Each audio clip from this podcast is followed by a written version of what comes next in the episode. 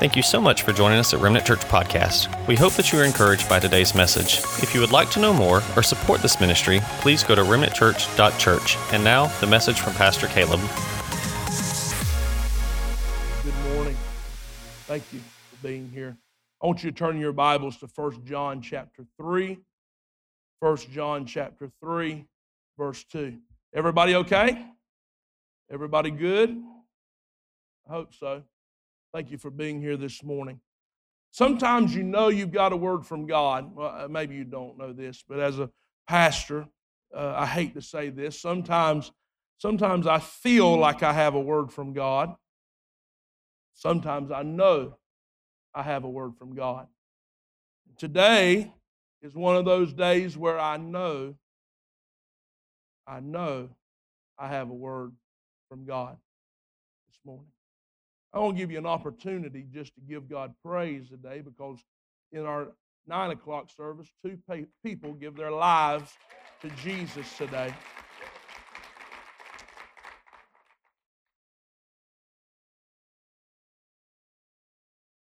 I'm looking out in this congregation this morning, and no doubt there's people watching today online. I believe I'm talking to some people who have been through some stuff. You know what I'm talking about? Am I? Your life hasn't always been grand and great. You've had some difficulty, some trials. Sometimes you've had to climb the mountain, it seems, barefoot. You know what I'm talking about? You've been through some stuff. You've been through some things in your life that have left some scars.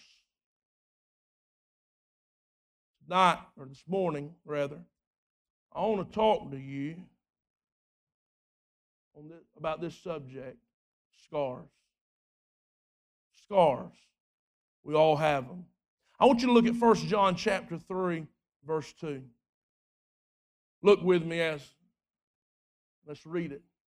Beloved, now are we the sons of God. And it does not yet appear what we shall be. I don't know exactly what we shall be.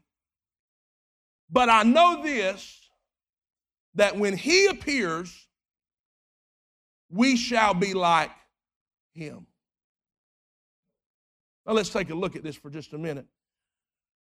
Beloved, we are the sons of God. Now that's talking to, speaking of Christians. Watch me, listen now. Speaking of Christians, those who have been saved, those who have placed their faith in Him. It says, We are now the sons of God, but we, it, but I, we don't know what it's going to be. We don't know how we're going to end up. That speaks of a process. See, when you get saved, after you get saved, God is trying to be God through you. He's trying to get rid of you. And there's a, this process is what I want to talk about. The ups and the downs, the ins and the outs, the highs and the lows. Would anybody say, I don't know what it's going to, how it's all going to work out, but I know that one day when I stand before Him, I will be like Him. I'm going through it. I'm in it right now. I just come out of it. Wherever you're at in the process, can I give you an assurance today that when you stand before Him, it's all going to make sense. The scars are going to tell a story that you overcame this morning. I don't know how it's all going to work together, but Romans 8 28 says, All things are working together for my good. Oh, hallelujah.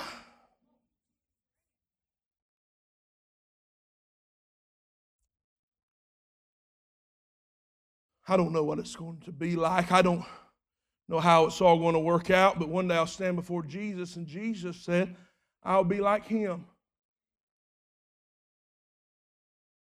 I don't. I don't know what color hair Jesus has. I don't know what his skin tone was when he was on this earth. I don't know how tall he was. I'm not sure how much he weighed. I know he didn't weigh as much as me. Ain't no way a man that walked as much as he did weighs as much as I do.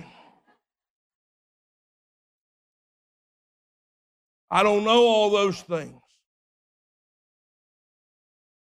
But I do know this when I look back at John chapter 20, there's an interesting story.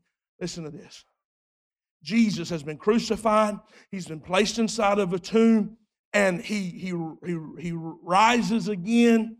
He is now alive, and the Bible says he spends 40 days here on earth. He makes a visit to his disciples who have lost all hope because they've seen Jesus crucified and they don't, there's no way Jesus can bounce back from that. He's dead. It's over, they thought. And Jesus come and met them where they were at, the disciples. And he talked to them, and they were amazed and they were surprised and they praised God for what he had done. Jesus left. Thomas came to the house where they were at, and the disciples told Thomas, You won't believe it. While you were gone, Jesus stopped by. Thomas said, You're right. I don't believe it. And he said, I won't believe it until I stick my finger in the scar in his hands. Until I stick my hand in the scar of his side. Then I'll believe it. Goes on to say that while Thomas was there with his disciples, the next day Jesus stopped by. And Jesus said, Thomas, here I am. He showed him his hands he showed him his side. This goes on to say that Thomas said, "Ah, Lord, I believe. And he said, Yeah, I know you believe, but blessed are those who have not seen what you've seen, yet believe. I take away from this so many things, but one thing I take away from this morning is this Jesus, even though I don't know what tone his skin was or what color his hair was or how, how much he weighed, I know he has some scars. The other day, Abrielle was giving, giving me a examination like a dermatologist.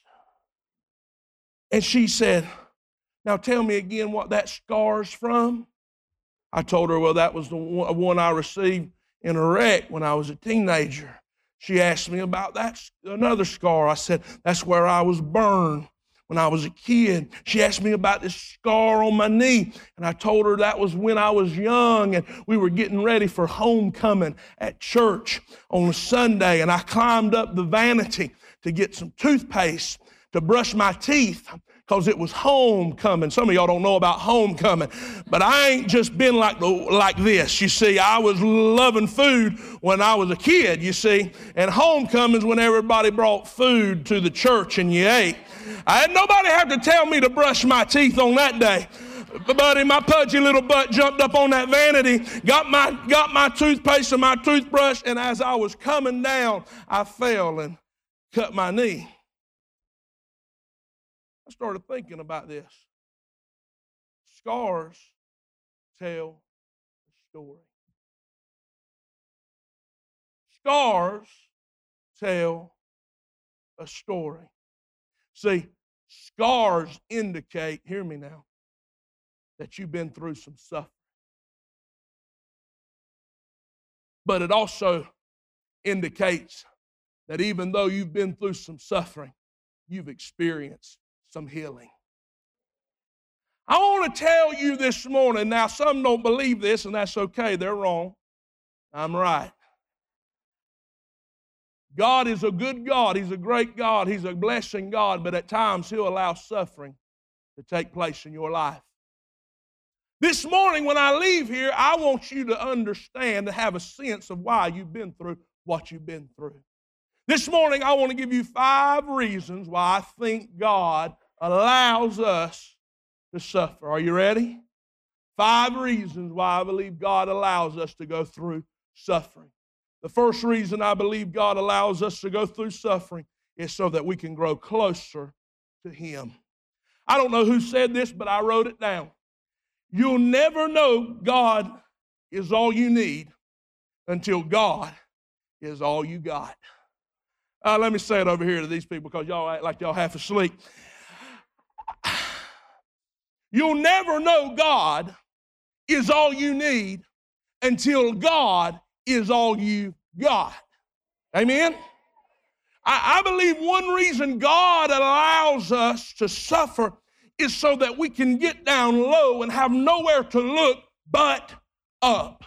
I believe God allows, allows suffering to take place in our lives so everybody can walk out on us at times. We think, see, some of us think that I can't live without this person, but God knows it's the opposite. You, you'll never live until you get rid of that person that you've been holding on to. See, there's some things and some people in your life that's got to turn their back on you and got to walk out on you and got to tell you, I don't love you anymore. I don't like you anymore, so that you can understand that through all that you've been going through, God has stood firm in your life, and He is a friend that will stick closer than any brother, any sister, any friend.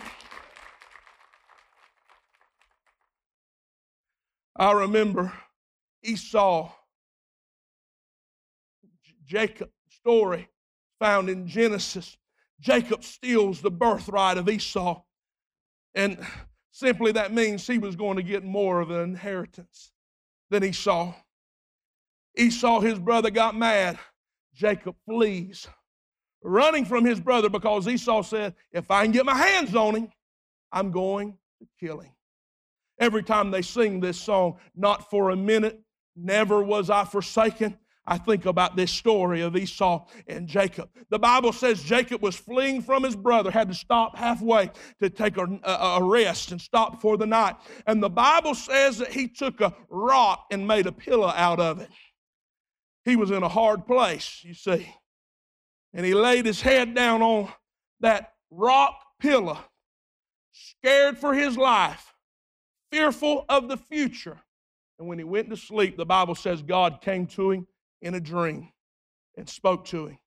When he woke up, this is what he said Surely the Lord is in this place. I don't know if you're, you may be in a hard place in your life. You may be uh, stopped in a place at night in a rough place and you're wondering where God is at. Can I remind you the Bible says He is near to the brokenhearted, He is close to those who are crushed in spirit. If you find yourself in a hard place, look to the left, look to the right, hear Jesus whisper because He does not have to holler because He is close to you. You hear what I'm saying, right? I believe God allows us to go through suffering at times so that we can get closer to Him. The next reason I believe God allows us to go, to, go through suffering is so that we can have an assurance, to give us an assurance that we're saved. See, Jesus said it in the Gospels. He said this If they persecuted me, They'll persecute. You. Here it is. Remember the word that I said unto you the servant is not greater than his Lord. If they have persecuted me, they will also persecute you. Let me tell you something. If you have to go through persecution from time to time, let that serve as an assurance that you are saved.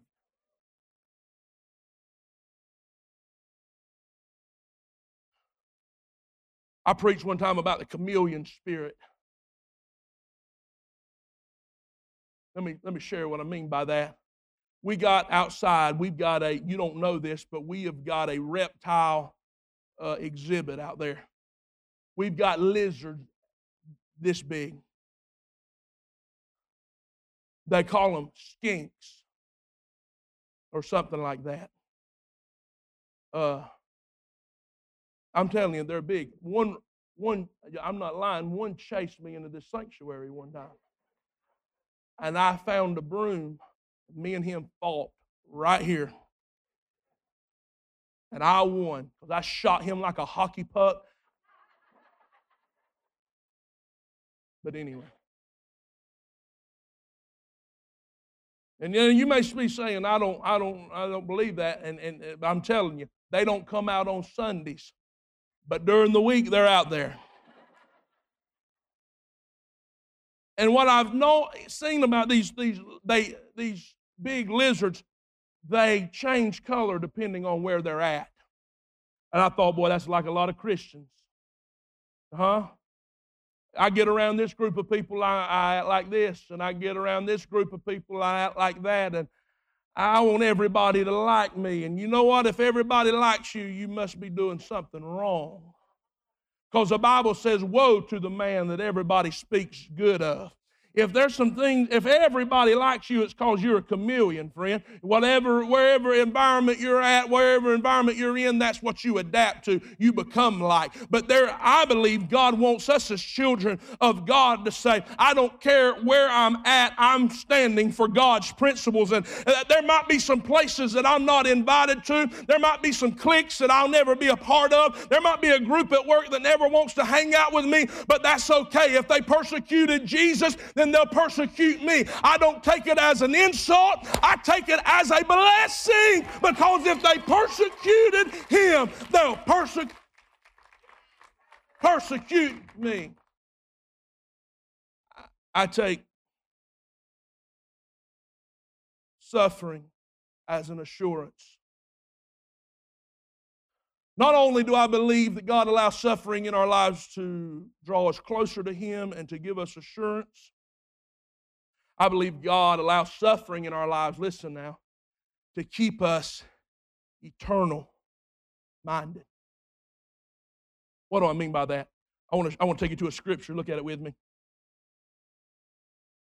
Second Corinthians chapter 4, verse 17. Are you, are you, you going to read it with me? For our light affliction, which is but for a moment. Y'all don't shout now. That was a good place to shout. You missed it. Right over your head. Trouble don't last always. It kind of goes with what I was talking about last week, right? That, that, that sorrow may last for the night, but joy comes in the morning. For our light affliction, which is but for a moment, our suffering, which is but for a moment, watch this now, worketh for us. That's a process. Working, the, the, the suffering that I'm going through is working something out for me that is far more exceeding and better, ways better than anything I can face on this earth. Worketh for us a more exceeding and eternal weight of glory. Let me tell you something. Uh, if if you all you all can think about is statues going up, coming down, mask on or off, numbers high, numbers low, people in the hospital, not in the hospital, people dying, not dying. If all you can think about is this protest or that protest or what they believe, a Republican or Democrat or this president or that president or this senator or that senator, friend, you are temporarily, you are temporary minded. God wants you to be thinking about that which is eternal. Sometimes to get your mind off this crap. And I said crap. God, I don't, I could have said other things.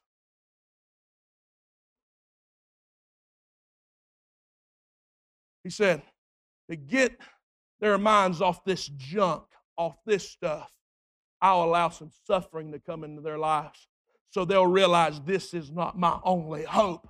This lasts for a moment, going to live forever in a place where He wipes every tear from my eye, where there is no sickness, there is no COVID, there is no racism, there is no bigotry, there is no statues. He is the light, He is the Son of God.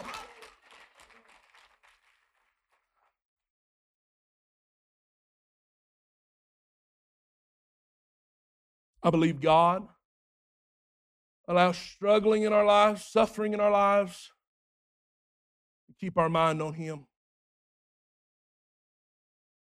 to keep us not focusing on that which is temporary. For that which we see is temporary, but that which we cannot see is eternal. Number four, I believe that the Lord allows suffering in our lives to help us win more people to Jesus. I'm coming on down here. Follow me now. That win more people to Jesus. Oh, I love this story. Let me. Paul is on a boat headed to Rome. And while he's on this boat, the wind and the waves are crashing. Run up on something, and the boat sinks. And all these people on the boat are hanging onto a piece of wood. And they float into this place called Malta. When they get there to this place, there's a fire going. Paul, soaking wet, gets up by the fire to dry his clothes up out and warm up. And the Bible says a snake bites him on the arm. Bible said there were some people on this isle, on this island, on this place called Malta. He called them barbarians. They were, they were not Christians. They were lost people. They served all kind of gods. They didn't know Jesus Christ, the Son of the living God, was the God. They served these man-made gods. And when they saw Paul get bit by the snake, you know what they said? That joker's cursed. He deserved that. He, our gods knew what was going on. Paul was going to come up here and mess us up. But look what happened. He got bit by a snake. He's going to die. Oh, I don't know who that guy is, but I'm glad he's dying. About 30 minutes later, Paul's over there eating a can of beanie weenies around the fire, smoking him some weenies, eating a marshmallow, and they're scratching their heads, thinking, I don't know what's going on. I don't know what's happening. He should be dead by now. Look at his hand. He's not, it's not even swollen. They started talking and thinking, they said, well, maybe, maybe, maybe uh, he, he's not cursed by our gods. Maybe he is a God. Paul said, Whoa, wait a minute. I'm not a God. I'm not your God, but I know a God. I know Jesus Christ, the Son of the living God. See, what I'm saying is this sometimes God will allow you to get bit by uh, the snake of suffering. And instead of that thing killing you, mm, hallelujah, people thought, ain't no way they're going to make it. They, did you hear what happened to them? There, there's no way they're going to come through this. But sometimes God allows you to go through suffering so that people can see the God that keeps you and the God that'll bring you out. You might be in the middle of suffering. You may be bit by the snake, but it won't kill you. And I'm telling you, people's going to look at your life and say, I know what happened to her. I know what happened to him. I cannot believe they're still standing. And they're going to ask you, How did you make it? And you better tell them, I could not make it on my own. It was God. Somebody ought to stand on their feet and say, I'm here, and it was God. I'm still standing, and it was God. I shouldn't be here, but God, but God made a way. I should have overdosed, but God. I should have lost my mind, but God. It should have took me out, but God. Sometimes God will allow suffering in your life. He'll allow you to get bit by the snake of suffering so that you can win more people to Jesus. I've been through it. See, uh, Let me go on. Point number five.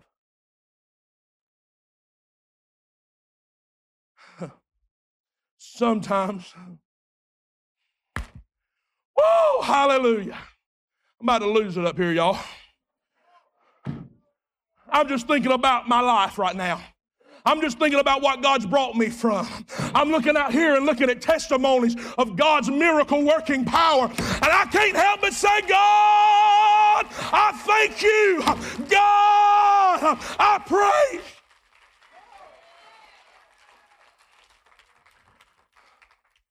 God allows suffering for us to draw closer to Him, to give us assurance, to keep us eternally minded to help us reach more people for Jesus.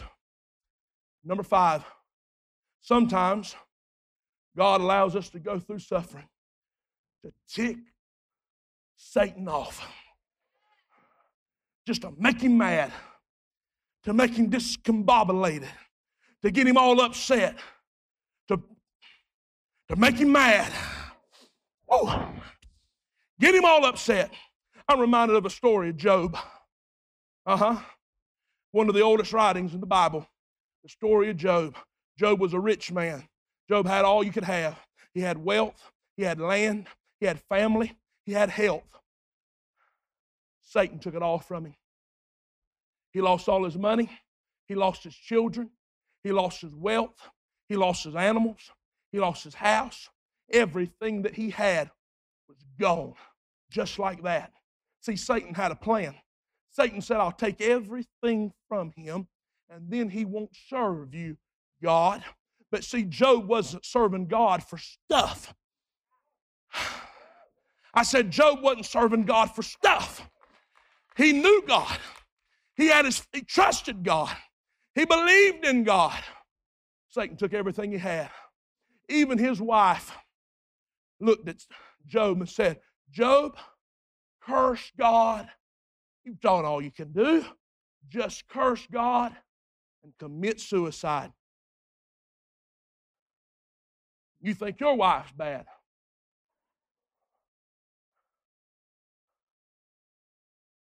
But you know what Job said? See, Satan had a plan. But you know what Job said? Ha ha. Job said, The Lord gives Satan was thinking, by God, him. Ha! I knew he wouldn't serve you, God, if I took his stuff. We're just serving you because everything was good. Satan said, I got him. But look at him. He's down there, head all in his face, eat up with leprosy, lost all, then got a Nobody. Now his wife's walked out on him. Look at him with his hands in his face. Look at him. Job's down there all messed up. Satan thinks, I got him. Look at him, bowed over. What he didn't know was Job wasn't giving up. Job was holding on. He wasn't laying down he was bowing down in prayer. Job said, looked up to heaven and said, The Lord gives and the Lord takes away. But blessed be the name of the Lord. Sometimes the Lord will let you go through suffering just so that He can get the victory and make the devil mad. Hey, listen, listen, I love this. The Bible says He always causes us to triumph in His name. See, I'm always going to win. Now, you may be looking at parts of my life, and somebody may be looking at your life and think, you may think right now, I ain't winning. Ain't no way. There's nine innings of baseball. There's four quarters. Uh, in football. There's, what is it in basketball? Four what? Quarters in basketball.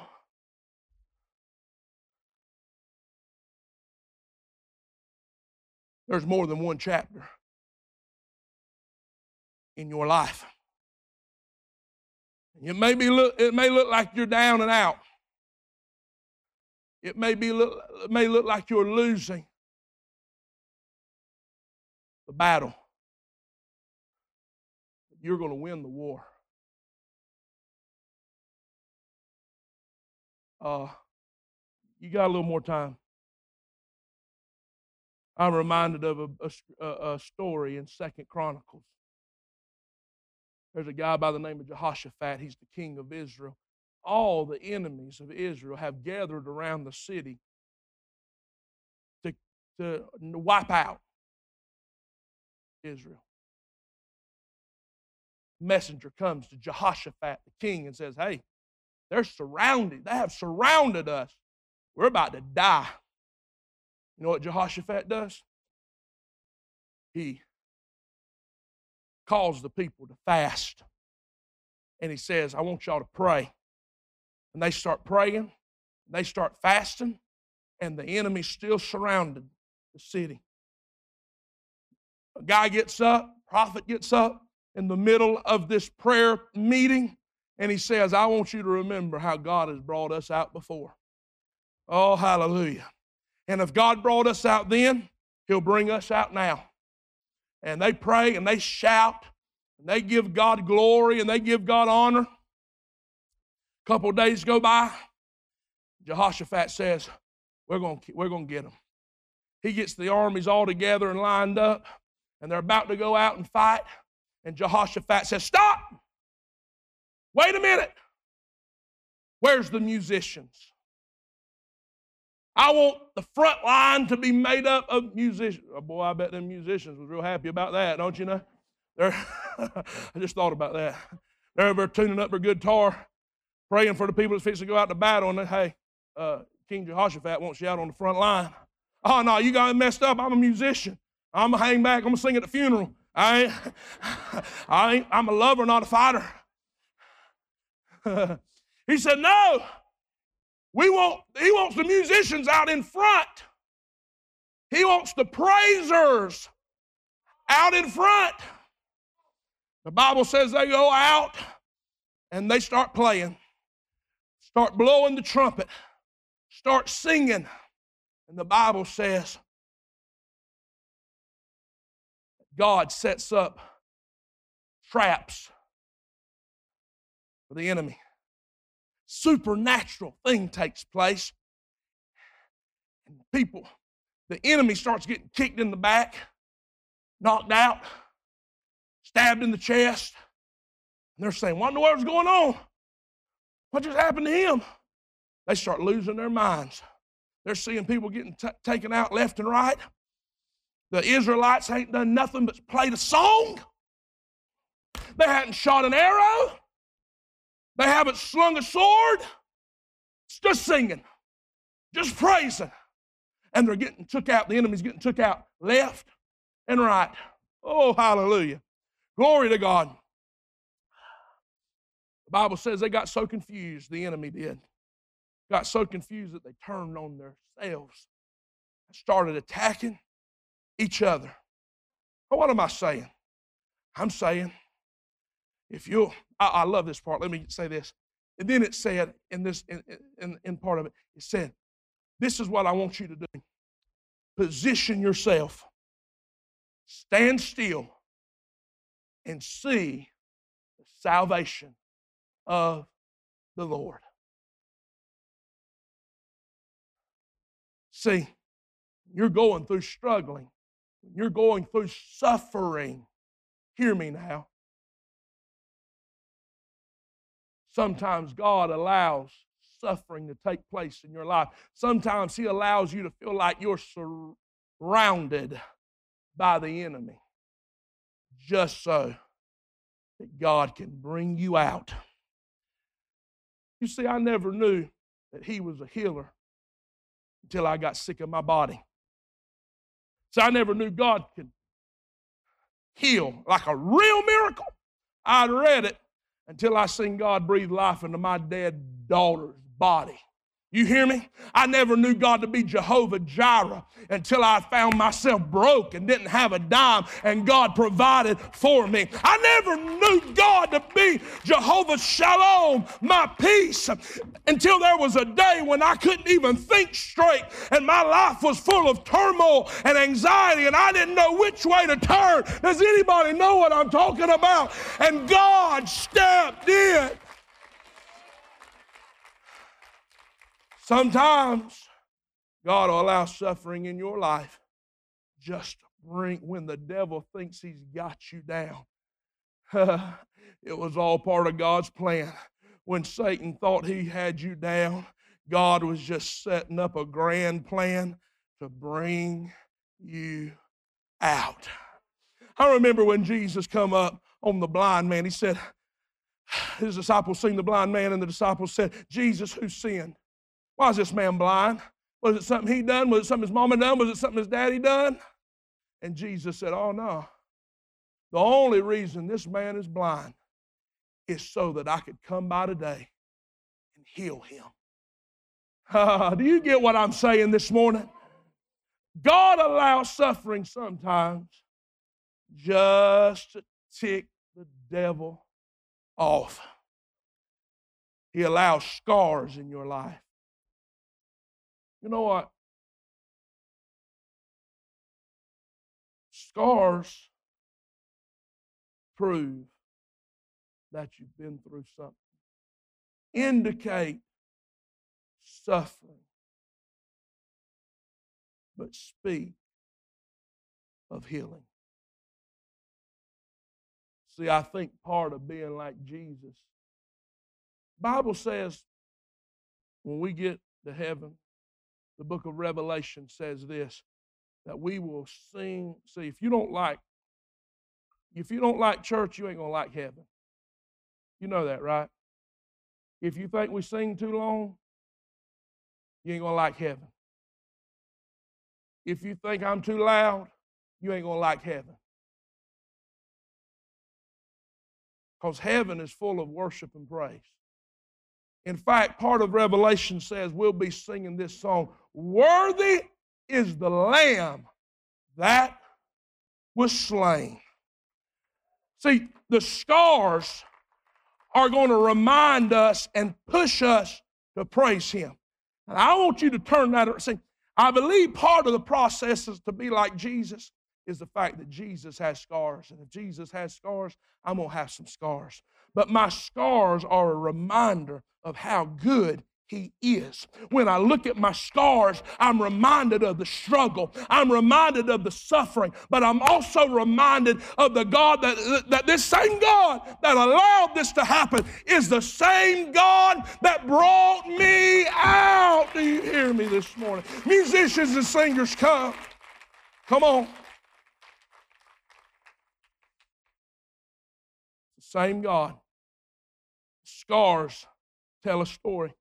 You remember what I told you, right, about my daughter, Abrielle? She's nine years old. Checking me out like a dermatologist. Asking me about all these different scars, and I would tell her the story behind it. Hear me. Stand with me all across the building. I told her about this scar and the story behind it. But can I tell you? Jesus has some scars. Just for a few moments, I'd like to tell you the story behind his scars. You stand before Jesus, you're going to see scars in his wrist, not his hand, right here that was scars from a metal spike that went through his wrist into a piece of wood. You'll see scars in his feet. You want me to tell you the story about that one? That was where he was nailed in a piece of wood spike going through his feet. into his wood, driven by a Roman soldier. Can I tell you about the story about the scar when you stand before Jesus in his side? That's where they took a spear and they pierced it into the side of Jesus just to make sure he was dead. Out of his side flowed blood and water. That day it fell on dirt. I tell you today, it's still falling on dirt. Jesus made me. He grabbed up some dirt.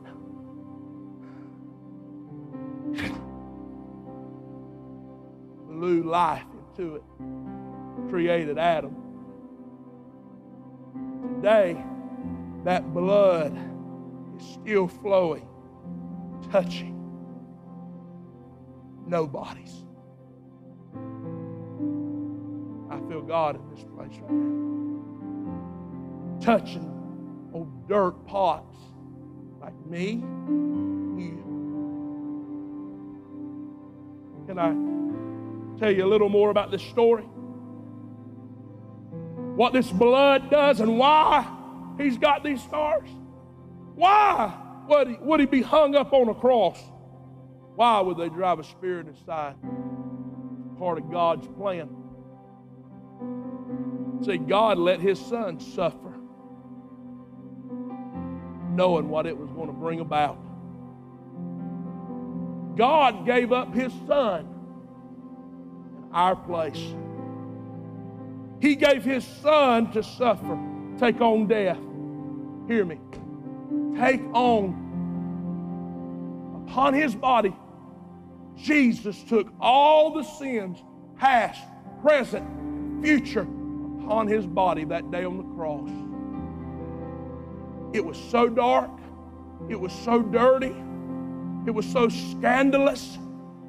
The Bible says that the sun hid. Darkness covered the face of the. Why? Because our sin is that bad. Bible says that there is no forgiveness of sin without Jesus. Scars in his hand, scars in his side, scars in his feet, without the blood of Jesus. Here's the story, friend Jesus died in your place, took death so that you could have life.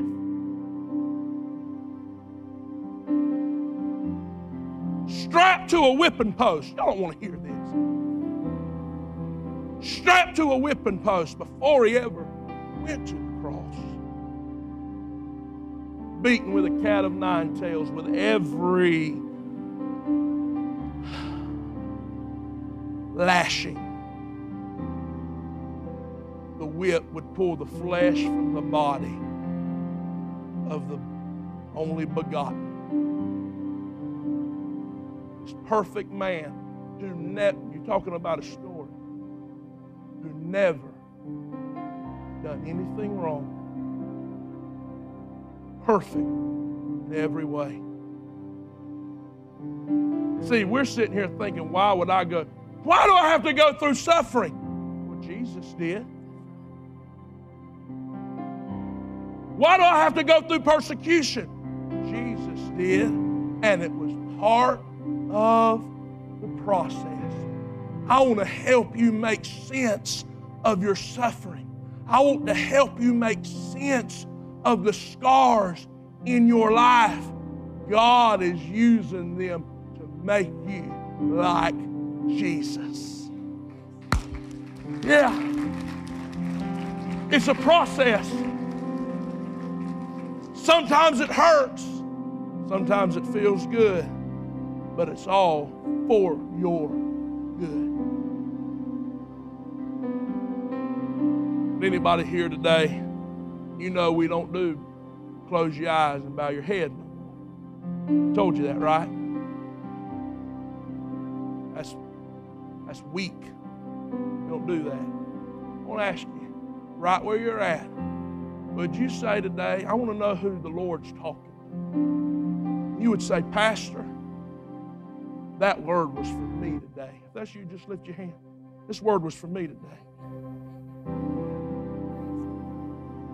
Hear me. This is what the Lord is saying. Don't let the suffering set you back.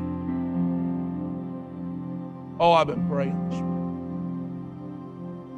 Oh, I mean, I pray every week.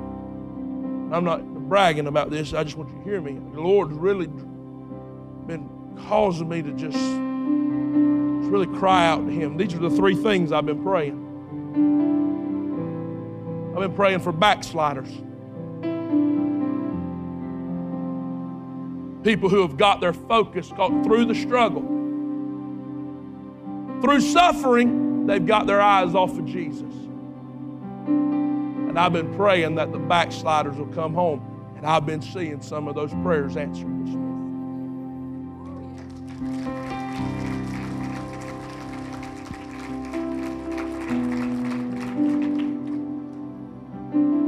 Also, been praying for the lost to be found. And I've seen God answer some of those prayers.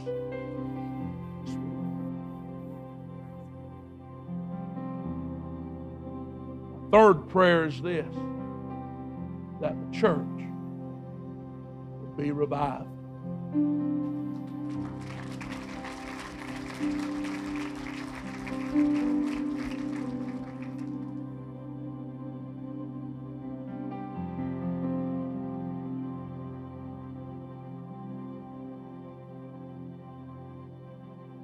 You know what we're going through as a world, also as a church, not remnant church, just remnant church, the church, the church, universal church, is going through a refining process. Struggling always refines. Brings stuff out of you that you didn't think was in you, good and bad.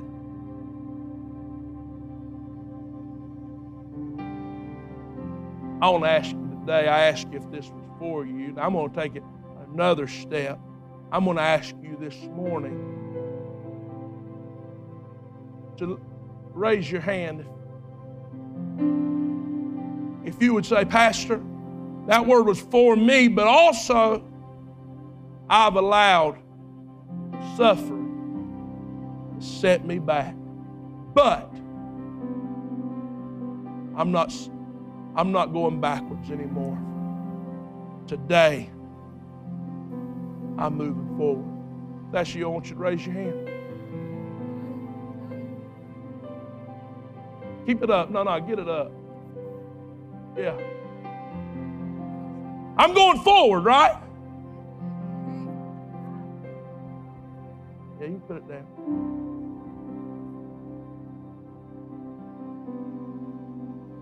I, I sense the presence of the Lord here today.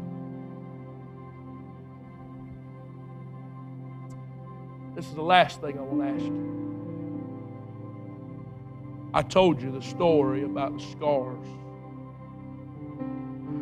The way that ends up is this all that Jesus went through, all the all that the scars represent. He done this so that you could have life and life more abundant. That you would have life worth living, hope worth having, purpose in your life, sins forever forgotten. And all you have to do is believe that the scars were for you. You're not saved this morning. I, am a member of a church. I ain't talking about that. uh, I got baptized. I don't remember when it was. I had a certificate. Forget your certificates. God won't ask you for your certificate or your license or what member you were of, or what member you were uh, uh, uh, of at a church or any of that. He's looking for one thing the blood of Jesus applied to your life. That's all. How do I get the blood of Jesus applied to my life? How can I stand before God and God say, Well done, my good and faithful servant? How do, I, how do I get that? How do I hear that? How do I get peace? How do I have joy? How do I have purpose? How, how can I have my sins forgiven? The Bible, it makes it really simple. Place your faith in Jesus. Believe that He done all that I said and He done it for you. And if you'll believe that, every sin that you've ever committed or ever will commit will be forgiven.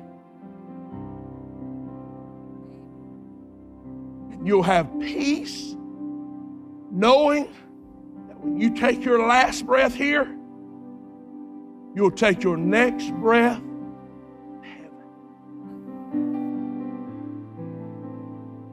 Why would he do this? This is the only thing I can make sense of it. Why would he give me such a gift? This, all I know is this God demonstrated his love in this manner while I was yet a sinner. Christ died for me. I'll never get it. I'll never, never understand it. It's a love that I'll never be able to comprehend. And it's here today. If you would say, Pastor, I don't know if I'm saved, and I want to be saved. I feel the Spirit drawing me and tugging on my heart. See, good preaching don't save you. If that would, if that would work, I'd go to speech class. Good preaching don't save you. Good singing don't save you. The Father has to draw you deal with you. You feel it right now. That's the creator of all heaven and earth thinking you're so important that he wants to meet you here today. Wow. All right. You say that's me, Pastor. I want to I want I want to accept Jesus as my Lord and Savior. Lift your hand up high. Ain't nobody going to think bad about you. I see it. I see it. I see it. Who else? Come on, I see it. Anybody else? I see it.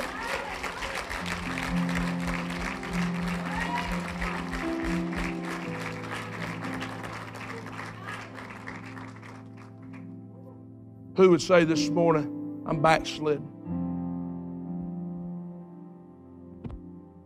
I need the love of God. I don't want to come back home. Who would say that this morning? If that's you, raise your hand. All over this building. All right.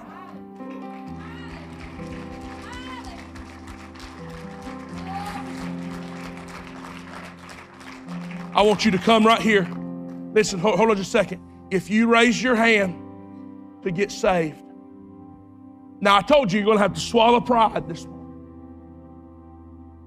Can't worry about what people think about you. You done raised your hand, I'll come get you. Don't make me come get you. It's what my mama used to tell me. Don't make me come get you. So you raised your hand. Online. Did you raise your hand? If you did, I want you to give us a thumbs up. There's somebody there that's ready to pray for you. This morning, if you raised your hand, you said, I, I want to know that I'm saved. I want you to come to this altar right now. Come on. Family, you may have seen somebody raise your hand.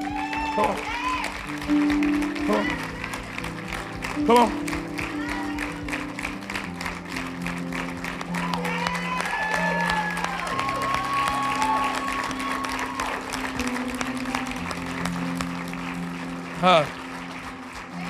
Come on.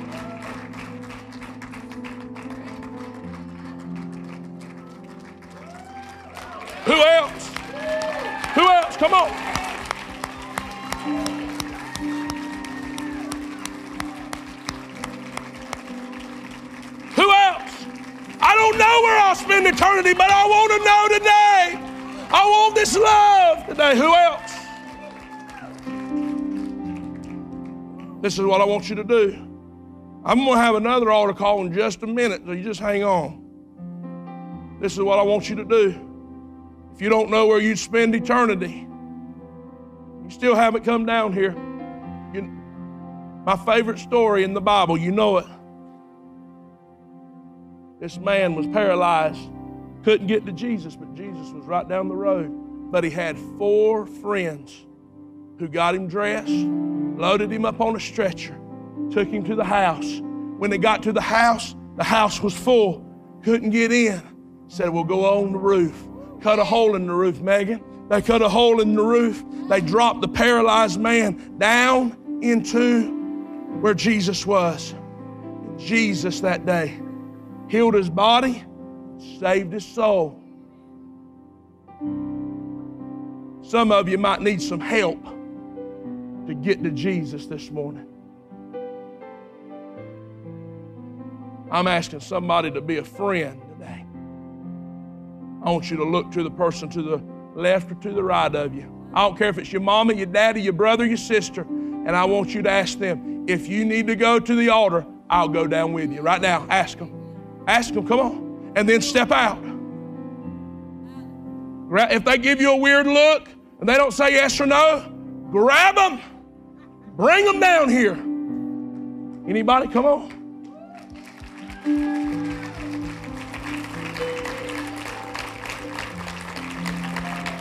You need to go. You need to come to this altar. This morning, you said, I'm backslidden. I'm saved, but I, I've, I've walked away from God. I'm my focus isn't on Jesus. I've let suffering set me back, and I'm sick of it. I'm not going back anymore. If that's you, I want you to come on. And a lot of people raise their hands. Come on. Come on. Come up closer, guys. Come closer to the altar. Come on in. Come on. Come on. Yeah. Yeah. Hallelujah. Hallelujah. Hallelujah.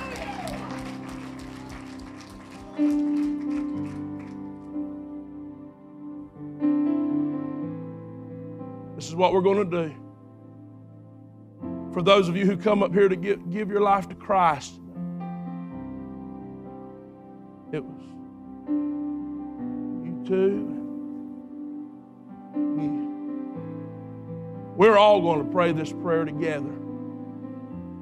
If you believe this prayer, God will save your soul forever.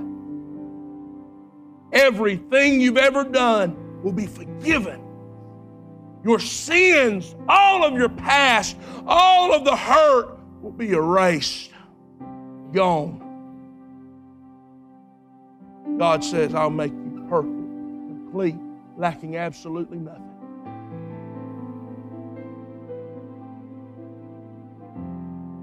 You're not what people say about you. You're not the sum of all your decisions. You are a brand new creation in Christ Jesus. Old things have passed away, and all things have become new. Hallelujah. Y'all ready to pray? Now we're talking to Jesus. Let's do it. Lord, come on, shout it out. Lord, here I am. I've heard the word. I need you. I believe you died for me. I believe you rose again for me. I can't believe it that you would take me as your child. But I know it's the truth. You've done it for me. I receive your grace. I receive your mercy. I ask you to forgive me of all of my sins. Everything that haunts me, all of my past, I give to you. I receive your grace. I receive your love. I receive your mercy. Today, because of your love, I stand here changed, set free, alive, saved. In Jesus' name, amen. Come on, give the Lord a shout of praise. Hold on. Hold on. I'm going to ask you to do something for me right now. Brother Mark, if you'll come step over here in this corner. Sister Gail, if you'll go over here in this corner, right here. The three people who got saved today for the first time. I just want you to go over there and they're going to get you to fill something out. I want to give you something today. Okay, will you step right over here? Right down here. Come on, can you give them a hand? Come on.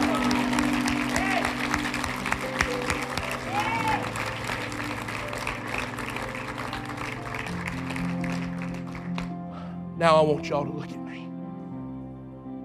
Satan likes to condemn and guilt us and remind us of the place where we tripped. And he'll say things like this if you were really saved, you would have never done what you've done. If you were really saved, you would have never gotten the mess that you're in now. Can I remind you if Satan is saying that to you, it's the very opposite. Whatever Satan lies tells you is a lie, and you can believe the very opposite. If Satan is telling you you're not worthy, you, you can't serve God. If you could serve God, you wouldn't be in this situation. Lying. He's trying to get you to keep your eyes off of Jesus. He's trying to keep you wallowing in your failure, wallowing in what should have been and what could have been, wallowing in your sin. Jesus is saying, just come back to me. I never left you. I never left you. I never walked out. You tried to walk out on me. You tried to turn your back on me. When you turned your back on me, you didn't know it, but I was standing right in front of you. You turned around, there I was.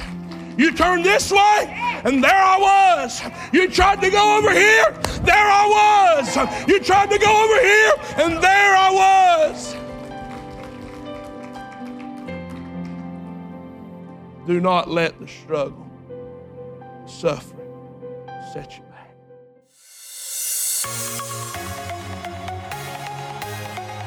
We hope that you were encouraged by today's message. If you were, please feel free to share on social media, subscribe, or leave us a review. We can't wait for you to join us here again.